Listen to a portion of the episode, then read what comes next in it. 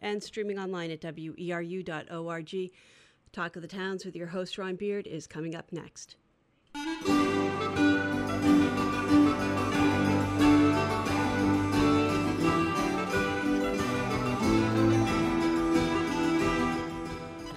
Good morning and welcome to Talk of the Towns here on WERU. We try to go beyond the headlines to make sense of the issues facing Maine communities, to share what works, and to seek alternative solutions. Talk of the Towns began in 1993 with support from University of Maine Cooperative Extension. Cooperative Extension puts knowledge to work with the people of Maine, and like WERU, whose mission is to be a voice of many voices, operates out of a sense that everyone benefits when we share our knowledge, our experience, our concerns, and our perspectives. We're about to practice the magic of community radio, in which those of us in the studio and you who are listening create a dialogue that we hope will be of benefit to our friends, our neighbors, and colleagues. I hope you'll stay with us for the next hour and talk of the towns. Well, the Allagash Wilderness Waterway in northern Maine celebrated its 50th birthday in 2016 looking at the status and the future of this important resource, the Allagash Wilderness Waterway Foundation and the Maine Department of Conservation commissioned a study of the natural, historic, and cultural resources of the waterway, leading towards a new interpretive plan. And I'm so happy to have some guests in the studio who can help us with that um, plan, to understand that plan. Um, welcome to Bruce Jacobson, who's actually the author of, of the report. Good morning. Glad to have you with us, Bruce. Uh, Don Hudson is a board member for the Allagash Wilderness Waterway Foundation. Welcome to you, Don. Good morning, Ron. And Cindy Basty is with the Bureau of Public Lands in the Maine Department of Agriculture, Conservation, and Forestry. Welcome to you, Cindy. Thank you. Good morning. Well, perhaps each of you could say a little bit about um, your your own backgrounds um, and then your connection to um, the Allagash. What, what's what's been your your connection to it? Don, start with you. Uh, well, as a as a young man, I paddled the river for the first time, I think, in 1972. Uh, I spent my career in environmental education, retired about eight years ago. Uh, a couple of years before I retired, I was asked by Governor Baldacci to participate in a working group um, to better understand uh, how the state could manage the resource of the Allagash Wilderness Waterway. And out of that uh, working group came uh, two important things the creation of the Allagash Wilderness Waterway Advisory Council, uh, which is still in place and functioning very well, and the idea to start, um, well, for lack of a better way to put it, a friends group for mm, the waterway. Mm, yep. And uh, we chose the name Allagash Wilderness Waterway Foundation in part because. Uh, we don't uh, need to be developing programs ourselves. We understand that our key role is really in helping to to um, add value to the state's management mm. by finding financial resources in particular um, to help uh, complete projects uh, such as this one that's envisioned. Mm. So we'll come back and talk about the history of the waterway and how it came to be. Uh, Cindy, how about your own background in the Bureau of Public Lands and, and your connection to the Allagash? Sure. I, um, I was uh, a staff member at the Bureau of, of Parks and Lands until 2008 when I retired and went on to do some private work. Um, most recently, I've been hired back at the at the Bureau of Parks and Lands on a temporary basis to do a number of projects. One of which was act as a liaison between the foundation, its contractor, and the bureau while this uh, project was going on. I will say at this point that um, the bureau expresses extreme gratitude to mm. the foundation um, for this project because it's work that's been recommended in our plans for years. And now, as a result of the foundation's investment, um, we've been able to move ahead with some very serious work for mm. the waterway. So I certainly thank them right, very great. much. And Bruce, how about your own background and your connection to this work? So I've been involved in uh, conservation uh, with both nonprofit and government agencies. Uh, for a long time, um, including uh, Maine Audubon, Maine Coast Heritage Trust, the National Park Service. And um, around 2013, I left government service and uh, continued some consulting work. Um, and so I've been working uh, uh, on this project as a consultant to the Waterway Foundation on behalf of the foundation and uh, the Bureau of Parks and Public Lands. Mm. So, uh, Don, perhaps you could give us some background on the history of the waterway. Um, the Allagash River has flowed for millennia, but um, as a waterway that's got some management, um, tell us a little bit about how that came to be. Uh, well, uh, I think one of the more important and interesting events in the history is actually a couple of centuries back mm. in 1840 when, when sure. yeah. part of the water which would have flo- uh, flowed north uh, into the St. John River was diverted to flow south into the Penobscot River in order to bring long logs uh, to mills in Bangor, as opposed to having them milled in Canada. Right. So we've right. been arguing with Canadians over wood for a long time. the waterway was created. Uh, uh, the idea for it goes back probably to the late 50s. Uh, it was actually created uh, with legislation in May of 1966, and then through a referendum that raised uh, money, a million and a half dollars at the time, no small amount, mm. in 1966, November of 1966. Uh, money was raised um, to actually uh, make it happen mm. and to create mm. the waterway. That money was matched by federal funds, so a total of $3 million was put together in order to create uh, what I like to think of as one of the uh, jewels in the crown of Maine's public parks. Mm. And a few years later, um, 1970, the waterway became one of the first wild and scenic rivers in the nation to be uh, to have that federal designation yet to be managed by the state.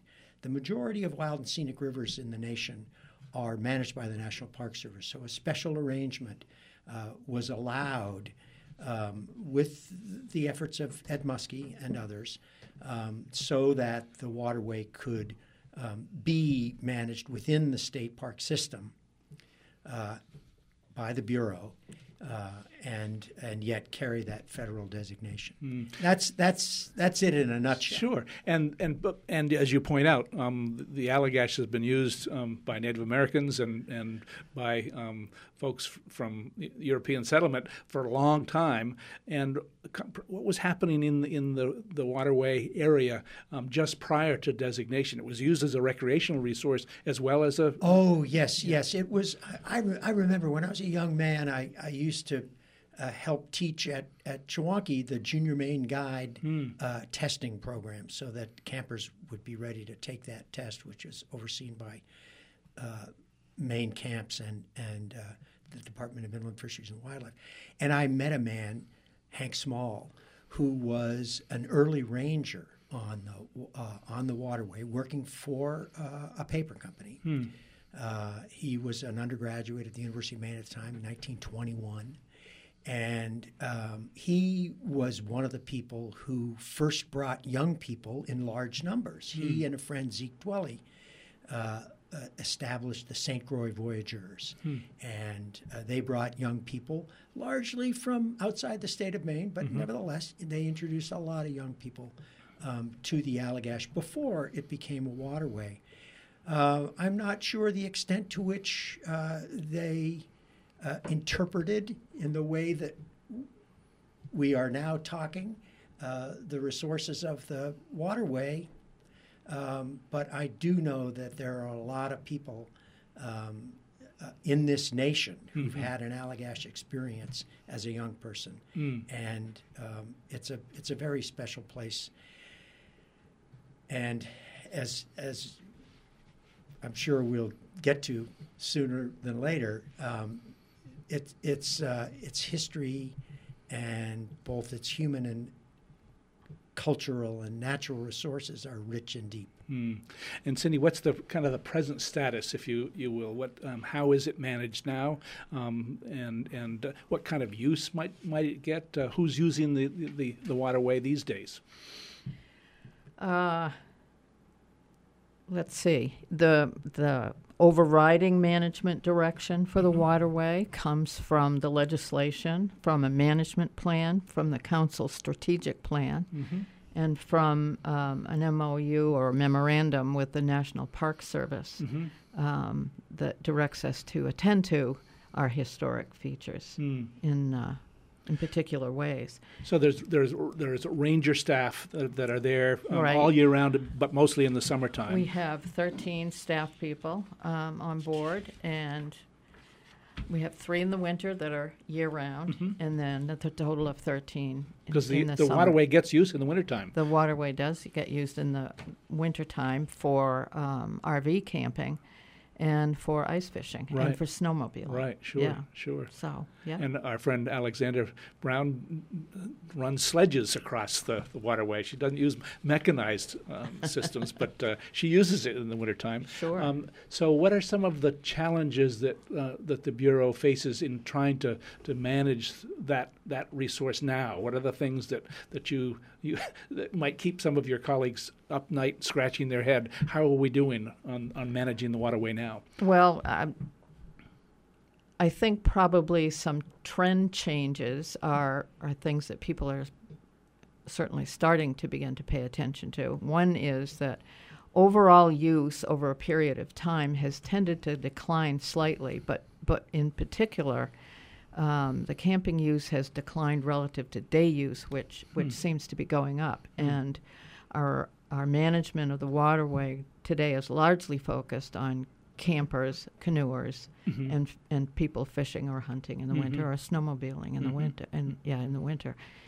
So so so that's one issue. Um, budgets are always an issue. I mean, we have infrastructure there, roads, buildings, um, communication systems, Dams. da- dams. Thank you very much. dams Yep. um, that take a beating, Mm. and with, particularly with the weather that's up there, Mm-hmm. and it's expensive to maintain those things. We're involved right now in a rebuild of Lock Dam, which was the f- what used to be called Chamberlain Dam, was was the original dam that started to shift where water goes, whether it goes south or north. Mm.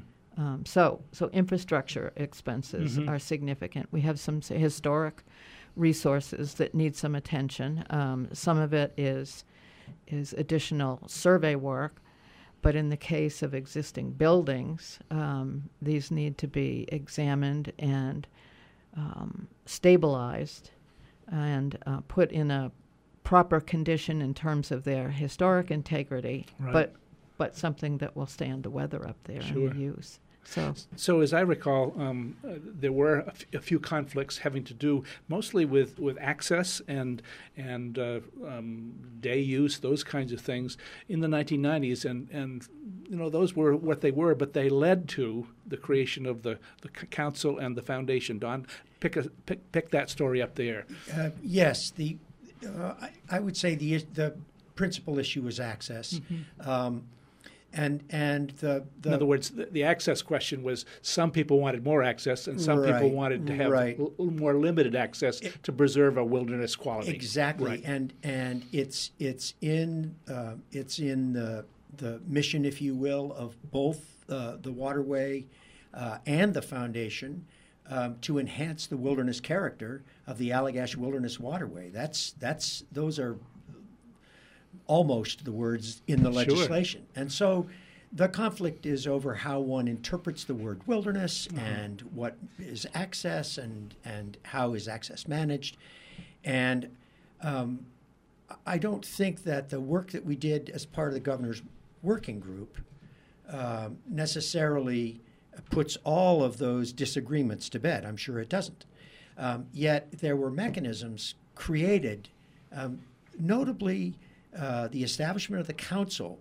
And remind us what the council yeah, is. the advisory group for the waterway was a body that had existed for a while, had over 30 members, close to 36, I think, at the high point. Uh, everybody who came to those meetings had a particular interest that they were bringing to that meeting. And the vision that we had as part of the working group process was to create a smaller council with positions of experience and expertise and not individual organizations, agencies, or other stakeholders, but simply experience. At the time, uh, I was appointed to the first council uh, because of my career in environmental and outdoor education as as a outdoor uh, experienced person in but not as a Chewonki Not as a representative of Right. Chewonki. I didn't Right. wear that hat. I just outdoor recreation was Yep. the hat I wore. Yep.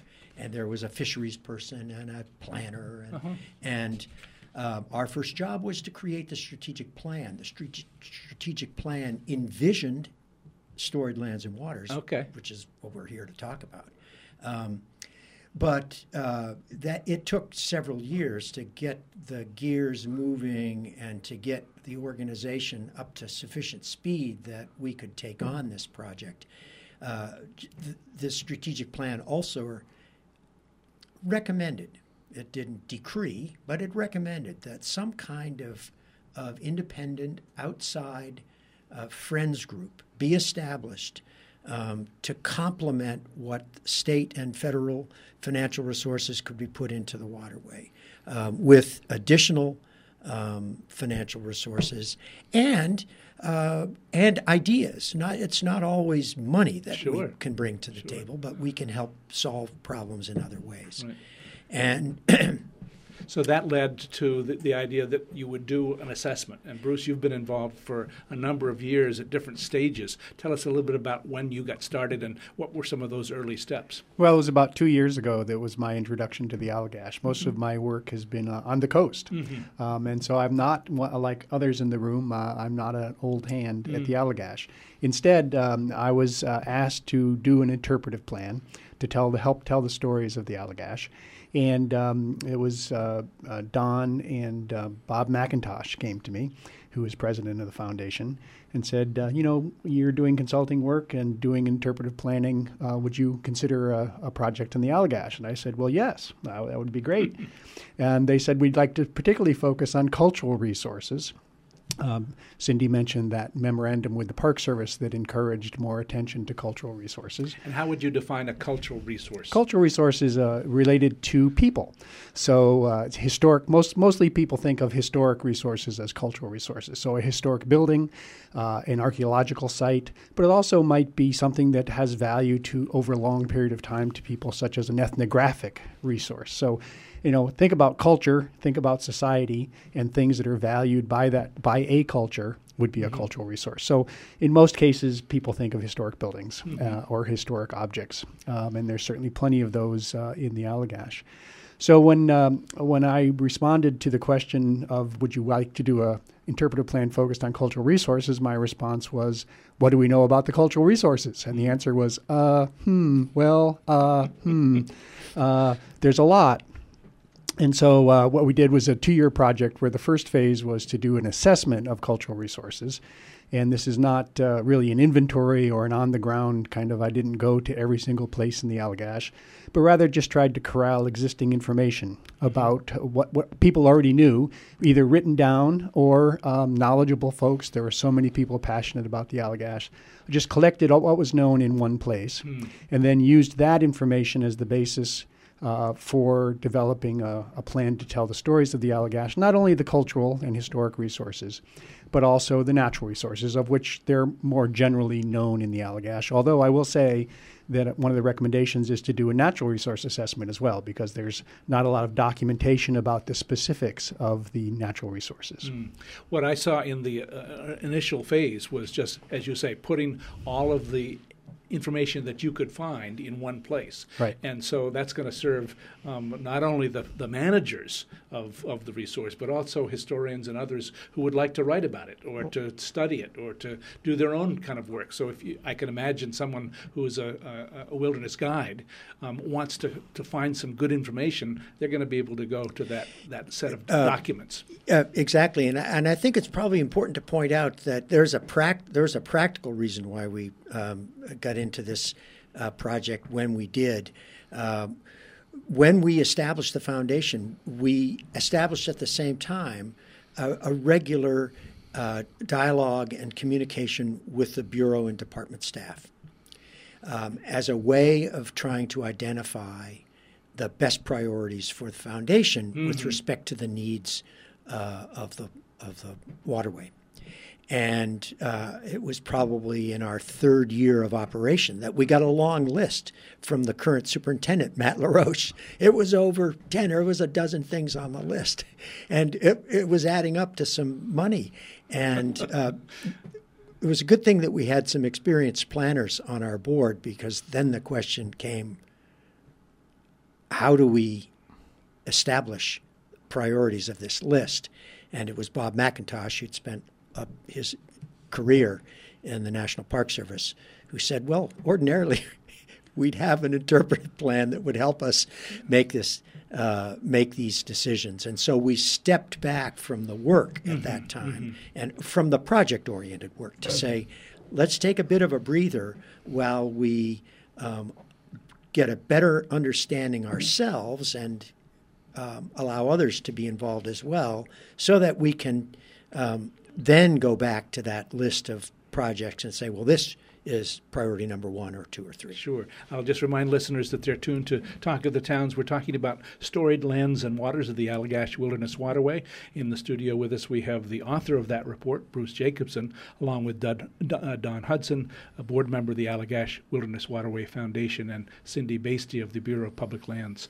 Um, Cindy, how, how did the, the Bureau kind of look at this inventory process, this early assessment process? Well, it, it it's an incredible resource for us. I mean, those of us who've worked in the office are aware, and and pe- and earlier staff are aware of, of some of these resources. But this was the first comprehensive look and mm listing mm. of them, and as well, there is a um, bibliography that Bruce put together, mm. and both of those things are going going to advantage research, scholarly research, in the future. Mm. So, Bruce, you were you went everywhere to find these resources. Tell us about some of the interesting kind of surprises, perhaps, and where some of these resources were located, and who had them, and and what do you remember about that early stage? Well, I guess that uh, I went to all the obvious places, and certainly the internet has been a great help uh, because we can now go to. Um, you know, uh, scholar.google.com and find so many resources mm-hmm. that are mm-hmm. actually in their complete uh, entity on online. But I guess the um, kind of the most rewarding part was um, running into folks uh, like Mel Pelletier, who's on the advisory council, uh, who's uh, you know third generation uh, inland fisheries and wildlife rangers. or warden, sorry, in his family, and so his own personal collection was quite useful. Mm uh, and he was very willing to share it. Uh, and uh, also, I also went to all the local libraries, local historical societies in, in the St. John Valley, as well as uh, in, in the area around the Allagash. Uh, and so I say the most rewarding part was talking with the folks who have lived the Allagash and so had their own memories, but also had their own private collections of, of, uh, of memorabilia and articles and just their own knowledge of the Allagash. So that, I think that was one of the most useful um, uh, sources. But of course, they also went to uh, the Boston Athenaeum, and you know, there's resources uh, all over the place. So. Mm. That was very helpful. So, you know, we, we know uh, the history of the Allagash. Thoreau was an early visitor, um, um, a Native American guide, um, and, and, a couple of different visits up that way. So, some of that is, is good material.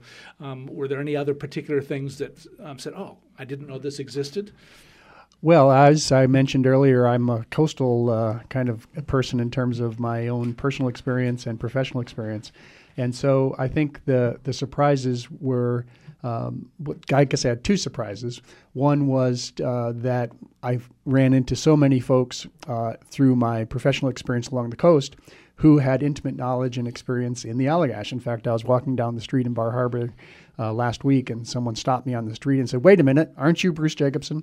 Because I've been reading that report, and you know, it was uh, oh, that's great. Uh, someone who just was so enthralled by having all the information in one place. Mm-hmm. I guess I would also caution, however, that I'm not a historian, mm-hmm. and this is not a history of the Allagash. Uh, it really just sets the stage, as, as Cindy mentioned, for others who might want to come along and do a rigorous uh, review of all the resources. What I simply did was collect what people told me. Right. So I didn't do an analysis of the accuracy or the any, any analysis of the historical context of all of these resources. Um, I, I will digress for one moment, though, and say that in, in addition to inventorying the cultural resources, I also did an assessment. So I then kind of looked at the significance and integrity of all these resources to give the Bureau and the Foundation some kind of, a, of a handle on, well, if we have limited resources, both time and money, where what are the most important things that we should focus on? So that's the assessment part mm-hmm. of the cultural resource assessment. So finding all these folks along the coast who, uh, like you, Ron, mm-hmm. uh, who have been to the Allagash and are passionate about it. Um, and I guess the other thing that uh, that I was sh- uh, impressed by, in addition to just the resource up in the Allagash, was that uh, the uh, the Allagash was created as a wilderness waterway, and so in the early days, the idea was to restore the wilderness, and that's kind of a typical attitude of say the 1970s. Look at Acadia National Park. Mm-hmm. At Acadia National Park, all of the carriage roads were allowed to grow in because we needed to make them natural, um, and that was really a trend within, I would say, conservation in general, and certainly within the National Park Service. Um, and I think over time and so and so in the Allagash, you know, some of the conflict that uh, has been referred to was about you know burning of buildings and removal of camps, and was that a good thing? And you know, no, it was a good thing. No, it wasn't a good thing. Um, and so I think that this change uh, overall within conservation in general, as well as within management of the Allagash, is that this is this is also a cultural resource. It's mm. a natural and a cultural resource. So the story of those buildings that some people said, "Oh, that isn't true wilderness." The story of those buildings are a story of the place, and the, it's the story of the place that you're interested in in at least protecting, so that we know that story and then interpreting it in some way. Right. Right. Yeah. And and as I looked at the Allagash, I guess I was surprised to find that it is, at least in my knowledge and experience probably the best place in Maine where the story of lumbering, mm-hmm. logging mm-hmm. uh, can be told. At least the the place, the only place that I know of that's open to the public, where there are so many natural and cultural resources that can tell that story of logging in Maine. Mm, let's come back to that after short break. I think that the station is going to do some some business because we're in the fund drive for for WERU. We're sp- especially looking for new members. Those of you who might be listening but haven't contributed financially, that's the kind of folks that we're hoping will sign up. And I think we're going to go to a, a little commercial, non-commercial, commercial break right now. That's right, a, a, a uh, non-commercial commercial break here too let people know that this is our pledge drive in case you've forgotten in the last half hour. Share some information about a really great drawing we're going to be having in a half an hour. And also just try to get you involved with supporting this great programming. 1 800 643 6273 or 469 6600 to make a pledge. I'm Amy Brown here with Matt Murphy. Matt, you have some information about the giveaway that we're going to be doing at 11. Yes, at 11, we're going to be doing a drawing for uh, the book uh, America, the farewell tour, and that's by Chris Hedges, and uh, it's a great, great, great book. Um, it's going to be uh, drawn at at eleven o'clock. Uh, yeah, so you just have this half hour. You just have this half hour. Calls, so do it now. Yes, and uh, you can also see uh, Chris Hedges live at the Bagaduce Music Lending Library on Saturday night at 7. It's an event co sponsored by uh, Americans Who Tell the Truth, Blue Hill Books, and WERU. Uh, but get a jump on that. Yeah, several peace and justice groups. He's several peace and justice groups. very popular. Groups. He's a Pulitzer Prize winning reporter. He, you've, you've heard of him. You've heard him on Democracy Now! He was here about 10 years ago. Uh, this book is his latest book. He's on a book tour. If you want to be one of the first kids on the block to have a copy of this book, definitely call now and get your name in the watering can. Make a pledge if you can, or if you've made a pledge already, just get your name in the watering can. And support local public affairs programming right. on WERU. There's so much great programming by so put together by volunteers who are really dedicated, like Ron, and uh, you know we really want your support to make that programming continue and keep coming for you and at you. Right. I've been talking all week about the whole idea that the media is the enemy of the people, which I know our listeners do not agree with. I, I imagine 99.9% of them do not agree with that. No, but in fact, uh, I, I think WERU is a really good friend and compatriot, friend of, friend of the people and compatriot of the people. And so I just want to talk about some of what Ron's done with his local coverage, getting local people on the airwaves here in this area to talk about the important local work they're doing. And just looking back at his last couple of shows, last month in July, he did a program looking back at Maine's 2018 legislative session He had a Republican, a Democrat, and a Green Independent on the show. Uh, the month before, or in May, he had a, a program about electric vehicle charging stations on their way. In April, he had a conversation with Douglas Rooks on the rise, decline, and renewal of the Democratic Party in Maine, his new book. Uh, before that, in uh, March, he had a show on making Ellsworth a model green community.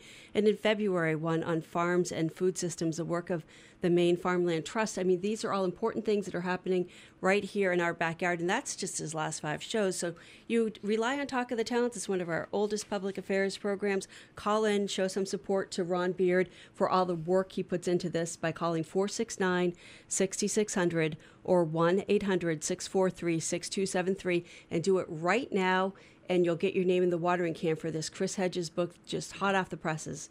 You know, Talk of the Towns is really emblematic of all the great public affairs programming covering all kinds of important local issues. So make that call, 800 643 6273. You can be in the drawing if you're a sustaining member and you've already given, you give every month, or uh, if you've already given, or you don't have to give to be in the drawing. That's right. Right. Just get your name in the watering can. But we really hope we'll. Uh, we've met our uh, financial goal. We've actually Yes. exceeded that already. So thank you very much. Yes, seventeen thousand and ninety nine dollars have been raised, Pledges and any amount still are important. We set the goals low. We need more money. and new members. And we have fed- thirty three new members to go to reach the goal. Right, and federal funding is always in question, and we definitely need those new members. So 469 6600 or 1 800 643 6273. Matt, you I just want to say thank you to everyone. Yes, thank you very much. We're going to send it back over to the studio and Ron Beard. So keep those phones, get those phones ringing. I, I can't see right from here if any are ringing or not. If they are and you're having a hard time getting through, keep trying. Get your name in the watering can. We'll have a drawing at 11 for this book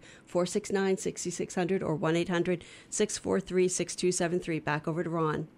Thanks, Matt and Amy. Boy, you guys talk fast. That was a great. Appreciate all the support that our listeners give this show and, and all of the shows, music or public affairs. It's really important. So, we're talking with um, Bruce Jacobson, a planning consultant and author of a report called Storied Lands and Waters of the Allagash Wilderness Waterway, and Cindy Basty of the Bureau of Public Lands in the Maine Department of Agriculture, Conservation, and Forestry, and Don Hudson, who is a board member of the Allagash Wilderness Waterway Foundation. We're talking about um, a report that was um, just um, completed and is is we'll make sure we list how people can get a copy of that report or, or read it online. Um, but we were talking about some of the cultural and historical resources. Um, Bruce, you were saying a little bit about the, the, the story of, of how we practice forestry in the state of Maine. Are there particular um, elements of the the Allagash that you've um, seen or chronicled that uh, stand out for you? Well, I guess first we'd have to say there's forest, uh, which remains. Uh, it's not the same species composition as perhaps it was in 1800, but there's still a forest, and so that's an, and and uh, the Allagash is surrounded by an active uh, working forest. Um, Right. It's important to note that the Allagash is a thin ribbon of protected land that goes along the river, uh, but there's a working forest behind that. So we still have uh, f- uh, active forestry b- and logging uh, being uh, taking place there. Um, but in terms of the history, uh, there's also uh, his structures that remain that were developed uh, to enhance uh, logging. So there's dams uh, that are in similar locations, and some of them are uh, the one that Cindy mentioned, Lock Dam, uh, has been there a long time. There's also um, many buildings, such as a storehouse that was used to supply all of the lumber camps. That's at Churchill Depot. Uh, there uh, is a boarding house also at Churchill Depot, which uh, was to house workers. Um, so there's a lot of structures. There's camps um, that are, remain from um, the uh, sporting camp, um, which was kind of associated with that time. So, so you take all of that together: uh, the forest, uh, the land, uh, and the structures that are there, plus the documented history. and remnants. Um, so when I go to the Allagash, if if there's someone new that hasn't been on the Allagash before, we always take a, a detour um, in Eagle Lake to visit the, the locomotives. And somebody, Don, tell us a little bit about why those locomotives are there. I mean, it's a, an amazing sight. Yeah, I think actually it was a relatively um, Bruce can can help me here, uh, but it was a relatively short period that a railroad operated, Sure. and the and the railroad operated to move wood as quickly as was possible during the winter, primarily um, south uh, to mills in uh, Millinocket, primarily. Primarily pulp. Yeah, and and uh, four foot long uh, logs that were used as pulp, and an elaborate system was created to to uh, to move that wood on a on a railroad, uh, and it uh, I can't remember the exact No. year that was the last year, but it was in the 1920s, I believe, uh, and the engines were left. Right. And uh, before the uh, waterway was created, they were left in a barn, and they were in immaculate condition. And one of the sore points for at least one of our listeners was the burning of the barn, Sure. and then the and then the deterioration of those engines, and um, and th- that's illustrative, uh, I think, of Bruce's earlier point that that um, it's good to have these kinds of reports and plans to try to see if we can find common ground in how to interpret resources as opposed to unilaterally moving in one direction or another direction.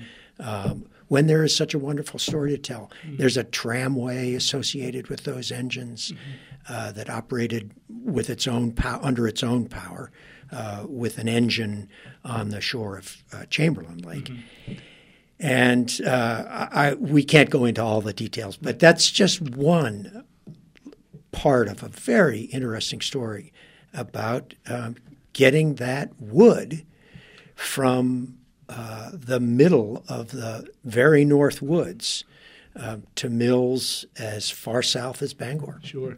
And then, um, Bruce, you do a little bit of work in terms of the, the archaeological um, resources. Many of the campsites that I might use, or any of us might use on the on the waterway, probably have been used before white people came to the area because they were located in a place where there was a stream, where there was fresh water, and access to, to the, the waterway itself. That's generally true. There is particularly one uh, site that probably has been used for thousands of years. But when the dams were built, uh, it raised the water level to submerge many of the um, uh, ancient archaeological resources. So much of the Native American history is now underwater. Um, and Arthur Spiess at the um, Maine Historic Preservation Commission has been very involved in this project, very helpful. And he points out that because of the flooding, um, many of the Native American archaeological remains uh, are probably not that useful because they're pretty well lo- waterlogged. But you're right, there are still some places. Um, a good place that's camped today, a good place to camp today, has always been a good place. Sure, Um, so yes, some of those places, long time. So you've you've got the assessment, you've you've kind of done the the homework. Um, how did that turn into then some recommendations? How did you derive um, the recommendations that come out of the, the plan? Well, for the cultural and, nat- and historical resources, uh, I just went to kind of the the, the common uh, mechanisms that are used in, in conservation, which is to look at the significance and the integrity. Um, and so then I ranked uh, the various resources. Um, but then uh, for the interpretive plan, uh, it was you know what are the compelling stories here, uh, and of course it's important that we can't tell everything. Um, one of the things that um, that I am uh, always conscious of when I go to a historic site or a park or a nature center is that person who is so passionate and wants to tell me every single thing about that place. Um, and so, one of our first tasks, in fact, Cindy was on the committee that um, we had a team together to think about. Well, you know, we can't tell every story. So, what are the kind of the overarching themes, and what are the most important stories for us to tell? So that was uh, that was our first task at kind of to uh, mold the interpretive plan. Okay, I'm going to uh, invite our listeners to call um, in with their questions or their comments. Give us a call at 1 866 625 9378. That's 1 866 625 9378 as we talk about storied lands and waters of the Allagash Wilderness Waterway. So, one of the recommendations is for something called an Allagash Explorer. Who wants to pick up the story there? Don, can you tell us a little bit yeah, about I, that? I can, and this is an easy one for the foundation to uh, to pick up. Uh, it won't be too expensive to develop. Um, we are not going to have um, standing uh, informational panels and kiosks Like you in the might waterway, see, like right, you might see at places, a right. typical park or Right. a, or a roadside turnout. Uh, and so we need to bring those stories into some format 20 years ago, you would have only thought of having a pocket guide. So the Allagash Explorer will exist as a pocket guide that individuals or groups can carry with them. But it'll also be tied um, to a website shared with the with the with the waterway uh, uh, that will um, serve, if you will, as the library of all of mm. the resources and uh, and uh, allowing the reader to dive a little deeper than the information that could be found just in the guide. Mm. And who knows, it'll probably be an app on your telephone as mm-hmm. well. You're not going to get any cell service right. if you bring your cell phone not now. on the Allagash. Not so now. you'd have to have a backup battery, uh, but it'll probably exist in that format as well, just given the the way that um, information is shared these days.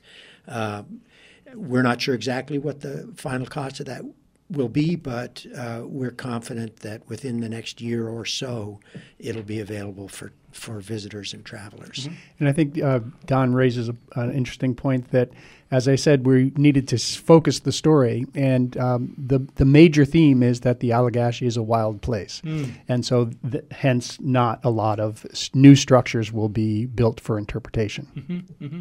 So it's a wild place, and it's and it's also a, a well used place, and so both of those things are interesting kind of concepts. To to it was designated as a wilderness waterway, but it, it's in the context of a working forest. So in fact, our major theme is that the Allagash is a wild place where flowing waters reflect centuries of life, work, and travel in Maine's North Woods.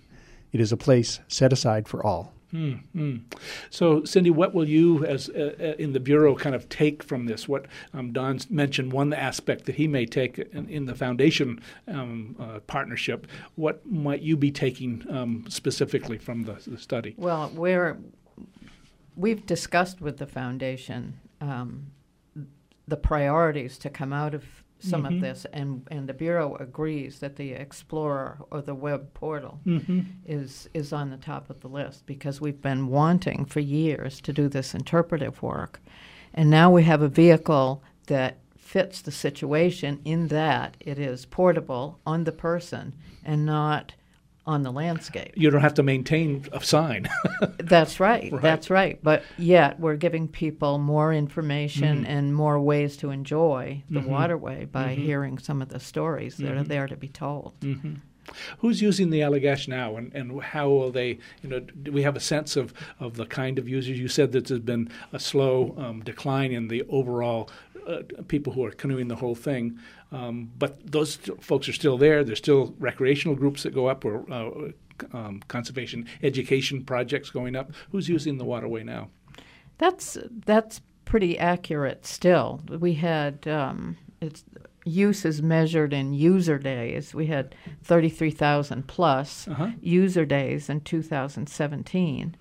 Um, that that really comes out of about 4,000 individuals and 1,000 parties.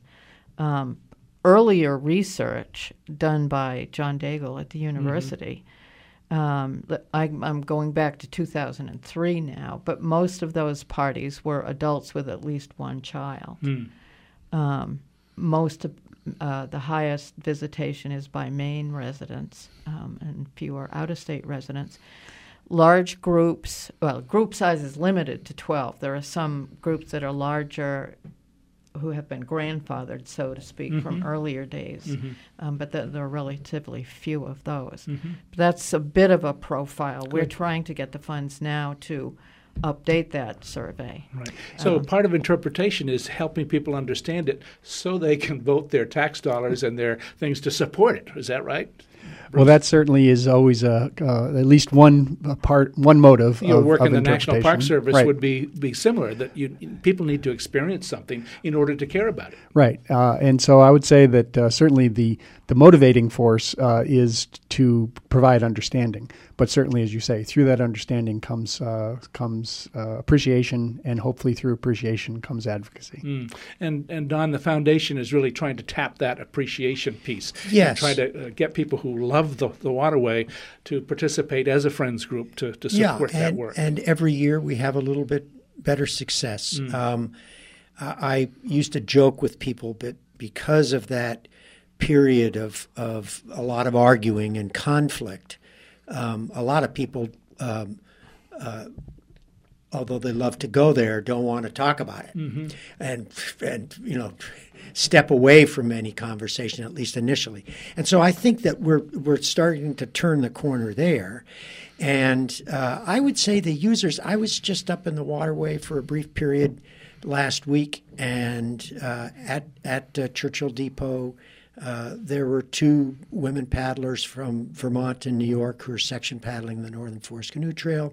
There was a family group, uh, combined family group from Massachusetts and New Hampshire, who camped uh, and mostly fishing, camped on Eagle Lake and mostly fishing. Uh, and uh, there was another family group from the St. John Valley that was uh, launching for a short several day trip uh, back down to Allagash, um, led by a guide. Uh, so that's probably a pretty the the only group that I would have missed at this time of the year that's certainly there would be a summer camp group. Okay. So that's a good cross section of who's there. A few people who are there to stay in one place and and relax and fish, and then through paddlers. So you mentioned the Northern Forest Canoe Trail. That's a relatively new um, kind of uh, s- system.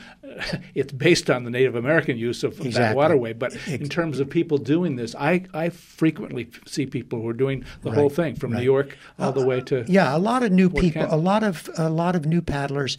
The the waterway saw its greatest use in the 70s.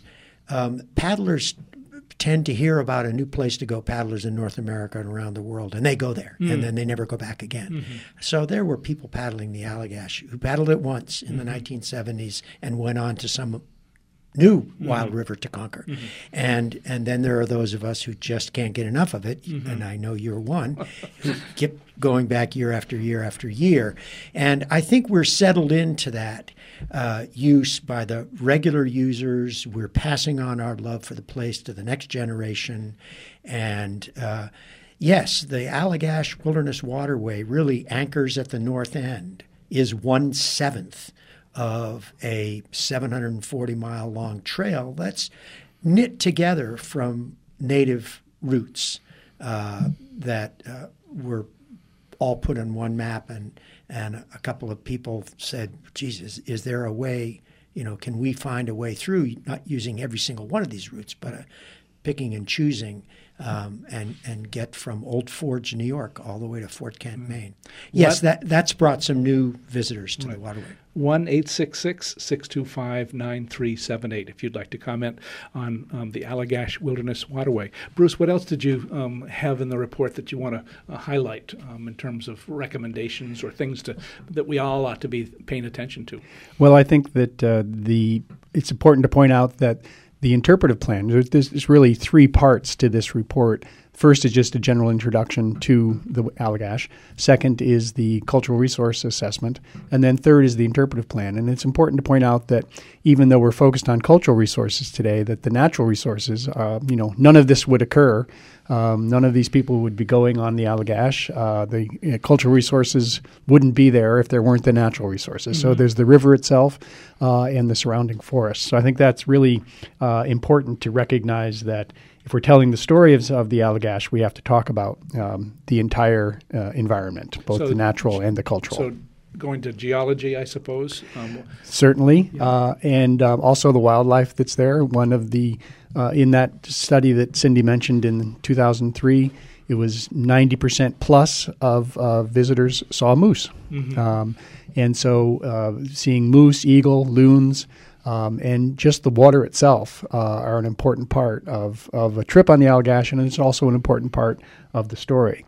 Um, and so I think you know, telling the story, as as Don said, how do we, in, if we're in a wilderness area, even though it may not meet the definition of a federal wilderness, it's still uh, the wilderness character is what's important there. How do we tell that story without um, any structures uh, i- in the landscape? And so there, uh, the staff of the uh, w- w- waterway, excuse me, uh, have gathered many of those objects that were laying around. When they were when they quit logging, um, they weren't quite sure if they were coming back next season or not. So often they would leave a cache of tools in the woods because they knew where they were and they would come find them next year. So some of those caches were still left in the woods. As Don mentioned, the locomotives were abandoned. The, think about bringing two steam locomotives into the wilderness, um, which it was at that time, uh, and they had to bring them in in pieces. And so it was just not cost effective to take them back out again. And I think it was 1930 or 31, Don, mm. that uh, that they abandoned them there. Um, so so the staff has collected many of those objects that can be moved and put them into the storehouse at Churchill Depot. So one of the recommendations uh, in the plan is to m- formalize that kind of collection around the th- interpretive themes that we've developed. Um, so that would be um, kind of an interpretive center at the, at the Churchill Depot at the storehouse. Um, also, um, interpreting some of the other structures that are still there. So, the boarding house, which is where um, staff uh, lived um, during the Churchill Depot days. and also, there's uh, one uh, camp that is still standing uh, that could be used to interpret uh, the whole story of of um, of, of camps, Re- recreational camps. Right. You're talking about right. guide right. guide camps. Right. Right. Yeah. And so the, the, the notion is that um, they'll have a few places that they can visit with some interpretation, what we call traditional interpretation for, for um, uh, historic places, but then this um, Allagash Explorer, this notion that's And- a, a pocket guide. And another part uh, that we haven't mentioned yet is that, uh, in addition, we want uh, educators to be able to use these uh, resources. And so we've developed, uh, kind of as an ancillary to the interpretive plan, we developed 10 lesson plans uh, that use these same themes and focused on these same resources that teachers can use. Uh, well, educators of all kinds, whether they be a camp leader or uh, an in class teacher. And we had a team put together to write these 10 different uh, sample lesson Mm, plans that we hope educators will, will take and use. Mm, mm. So the notion is that that uh, we'll be expanding who knows about the Allagash, will help um, the department kind of understand the Department of Conservation and, and the Bureau understand what are some of the priorities, and that also fi- figures into the to the foundation. Are there other things that that will be kind of uh, wish list that, that you hope will happen as a result of, of this report? Uh, well, the the foundation hopes that the that the uh, elements proposed in the education plan um, could be further developed, which would uh, deepen the the relationship between the waterway and I I would say, for lack of a better way to put it, the gateway communities to the waterway. There's 3 central. There's three places through which you generally go to get to the Allagash. You either go through Greenville, you go through Millinocket, or you go through uh, Fort Kent, Ashland, Fort Kent, that area. And uh, we have four or five years ago, we set out um, to see if we could support getting young people from those communities onto the waterway as a way to introduce it to the next generation. And uh, and so uh, the next steps that are in the plan for deepening that ex- classroom experience related to those opportunities uh, would be a great thing for us to follow up with. It's it's uh, it, it's not going to be inexpensive to do. Requires a lot of uh, training on the part of teachers and convening of teachers um, for m- several weeks at a time, which which uh, is not inexpensive but very important to do. Um, and I'm confident that in a few years we'll get that off the ground. Otherwise, we we will meet uh, as we have in the past uh, a couple of times a year with the bureau to say where are we on on these uh, where, where where are we in in our progress through this through these recommendations and do we need to readjust the priorities Um, so, where do people get um, access to this report? Because it's not only a report for the bureau and, and the foundation, but it's a, it's a really great document for anybody that's interested in the Allagash. So it is available at the Maine State Library uh, website, uh, and you can download the entire copy there. The Allagash Wilderness Waterway Foundation, which is aww.org, has a link to that uh, Maine State Library site. Um, you can also go to brucejacobson.com and get download a copy. And on my website, there's also a link to um, purchase a printed copy, which is actually at Amazon.com. Mm. Uh, so you could go to Amazon and search for Storied Lands and Waters of the Allagash Wilderness Waterway, uh, and for seven dollars and twenty-five cents, uh, it could be yours. It's a bargain. It is. In fact, I was just looking recently. We've made a, we've made thirty-three cents uh, on on uh, commissions on this so far. That's great, um, Cindy. What are your hopes um, as you, as you go forward? I'll give each of you kind of the what are your hopes kind of question in the last couple well, of minutes. Well, my, my hopes would be that that um, that we continue to build this relationship with the foundation that allows us to look at this menu of possibilities mm. and, and things that we can do over time and make those choices and, and move ahead with it. Mm-hmm. Bruce, what's your hope as the author of the report? Well, it's already been expressed that um, that these recommendations are being taken seriously. Mm. So that's uh, as a planner, that's our our kind of fundamental hope is that the plan does not sit on the shelf. So um, I think the going forward with the Allagash Explorer, working with the teachers and working on a few of the key structures that are identified as needing help would be my hope. Great. And Don, Don Hudson? Well, uh, I think my hope is that uh, this work uh, will inspire young people in the state and outside, outside the state to come to the Allagash and mm. to enjoy it and to love it. That's great. That's great. Well, thank you all for being with us this morning on Talk of the Towns. Um, we've come to the end of the hour. Be sure and join us from 10 to 11 on the second Friday morning of each month for Talk of the Towns. Podcasts of our programs can be found in the archive section of the WERU website and we'll also post some of the resources for this show there. If you have comments or suggestions for topics, please email us at news at weru.org. And tune into our companion program, Coastal Conversations, with Natalie Springuel of University of Maine Sea Grant, 10 to 11 on the fourth Friday of each month. Our theme music is a medley from Coronach on a Balmain House Highland music recording. Thanks again to our guests in the studio Bruce Jacobson, a planning consultant, Don Hudson, board member of the Allagash Wilderness Waterway Foundation, and Cindy Basty of the Bureau of Public Lands. Thanks to um, our underwriters. Thanks to Amy Brown for engineering our program, and stay tuned for On the Wing with Joel Raymond. This is Ron Beard, your host for Talk of the Towns, wishing you a good morning.